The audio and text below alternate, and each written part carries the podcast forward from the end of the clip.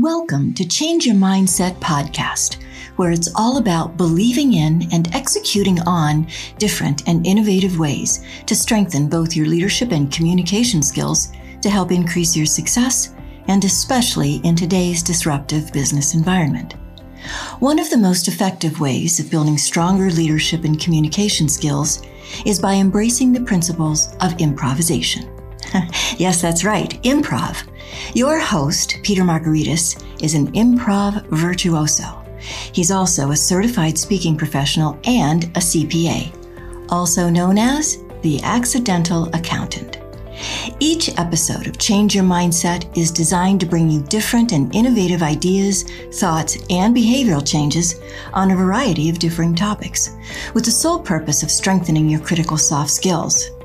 We may call them soft skills, but they are the hardest to master.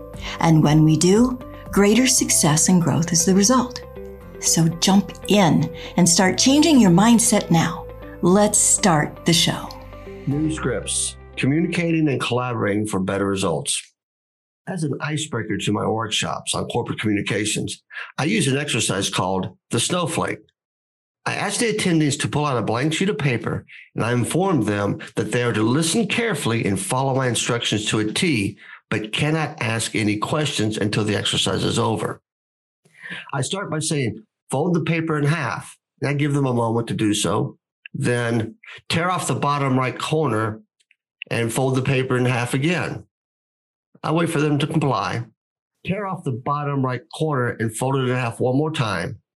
And this time, chew off the bottom left corner if necessary. Then ask everyone to unfold the sheet of paper and I'll walk around the room examining the resulting paper snowflakes. Whether I have a crowd of 20 or 100, I rarely find two snowflakes alike. Like real snowflakes, each is unique. Incidentally, I do the same exercise with virtual groups, but instead of walking around, I ask attendees to show their snowflake using their webcam. Welcome to Generation Unmute. People, help me understand something. I gave you instructions for each step. So why isn't every snowflake the same? Well, they often respond, you didn't give us detailed instructions. You're right, I didn't. I agree. Some of what I said was open to interpretation. I paused to let them think about it. How could I expect the same results, they wonder, if I didn't explain which direction to fold or how much to tear off or how big a bite to chew?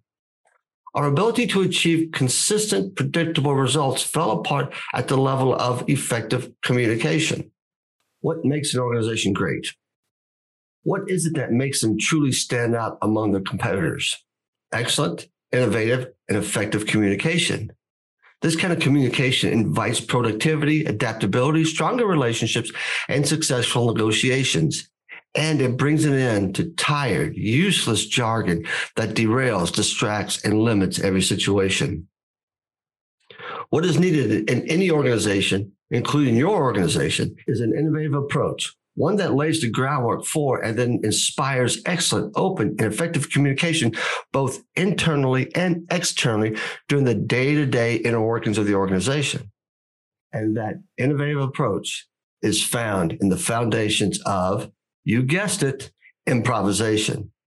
Yes, that's right, improv. Improv is a unique and powerful approach that promotes a simpler, more positive and effective way to communicate, collaborate, and cooperate as a team whether with your internal people or external constituents. Ask yourself when you give instructions to your employees or other team members, especially when you're in a rush, do you leave out details that are important? How could more clarity and detail improve the odds of consistent desired results? And what simple processes could you put in place at your organization to hardwire this kind of detail when giving assignments? Perhaps you ought to have a help desk style ticket where key information is spelled out or a creative brief like they use in the advertising agencies to clarify goals and parameters. Or maybe a checklist or a sample would set your teammates up for success. Remember that time spent upfront on clear communication will help ensure that you get what you're asking for. And if you're asking for something truly creative and innovative, and you don't want to stifle the possibilities, and then maybe paper snowflake instructions are perfect. Just be sure to be unequivocal about the liberties that people should take. Go ahead, tear as much or as little as you'd like. For a bite, go with a chop or a nibble, whatever suits you. And for the folds, in half, it's merely a suggestion. Make the snowflake you want to make. At its foundation, improv is leadership in motion. The foundation for effective leadership, as we established in chapter five, is active listening. When leaders are listening to their employees and engaging them using the skills learned from improv, growth happens. Improvisation promotes cooperation, and with greater cooperation, productivity goes up. The foundations of improv fundamentally create productive interactions because they force people to truly listen to one another, to think of themselves as a troupe or as teammates or as players in a very important performance or game. Many companies are discovering the powerful effect this has on the way teams work together. It also has a profound effect on the way your customers feel. When employees are cooperating and collaborating in, in admirable, productive ways, customers and other stakeholders feel it and benefit. Good interpersonal communication and effective leadership has the inside out effect as it shifts the atmosphere from an entire cooperation it shifts the atmosphere of an entire corporation to one that feels and looks more energized and in sync. But it's not just about finding one way to communicate and sticking with it year after year. It's about being malleable and responsive, knowing that teams and marketplaces change. In today's dynamic market, companies need to be adaptable. And you know, I'm going to say it. Improv leaders are perhaps the most adaptable leaders among us. Indeed, learning improv is great for business now and in the future. Gone are the days of punching a clock and demonstrating loyalty and submission in the workplace, putting our nose to the grindstones and expecting it all to be drudgery. Our newer generations want to have fun and they want to be engaged. The art of business improv has really struck a good nerve with the young, younger generations who have been more exposed to improvisation classes on college campuses, at community centers, and even in business schools and with the popular show Whose Line Is It Anyway? These fresh faced modern day leaders are driving the face of the corporate solutions by sparking creative thinking and ending the corporate jargon that has left innovation stale. You are now, by virtue of having read this far into the book, a bit of an expert in business improv and the imperatives of improvisational thinking with the concepts like yes and. With luck, you have even begun to try out your yes and skills, knowing that yes and is the glue that holds it all together.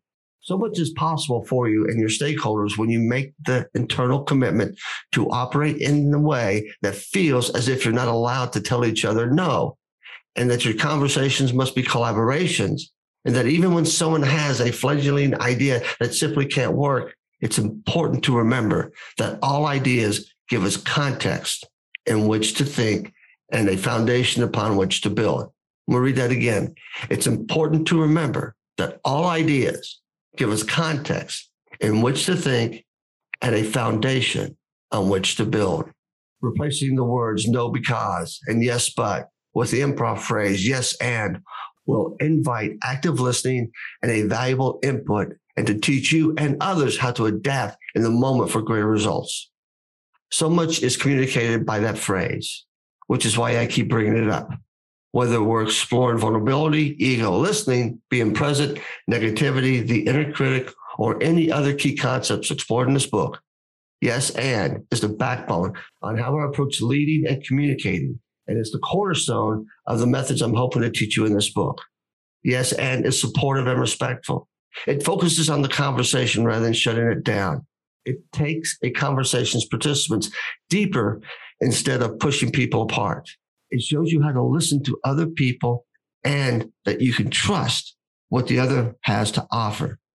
Yes, entities and all the fundamental principles of effective communication, adaptation into a practical and productive two word tool that will cause companies and their leaders to stand up, stand out, and make a difference. Part two will be released on November 21st. Thank you for listening. This podcast is a part of the C Suite Radio Network. For more top business podcasts, visit c-suiteradio.com.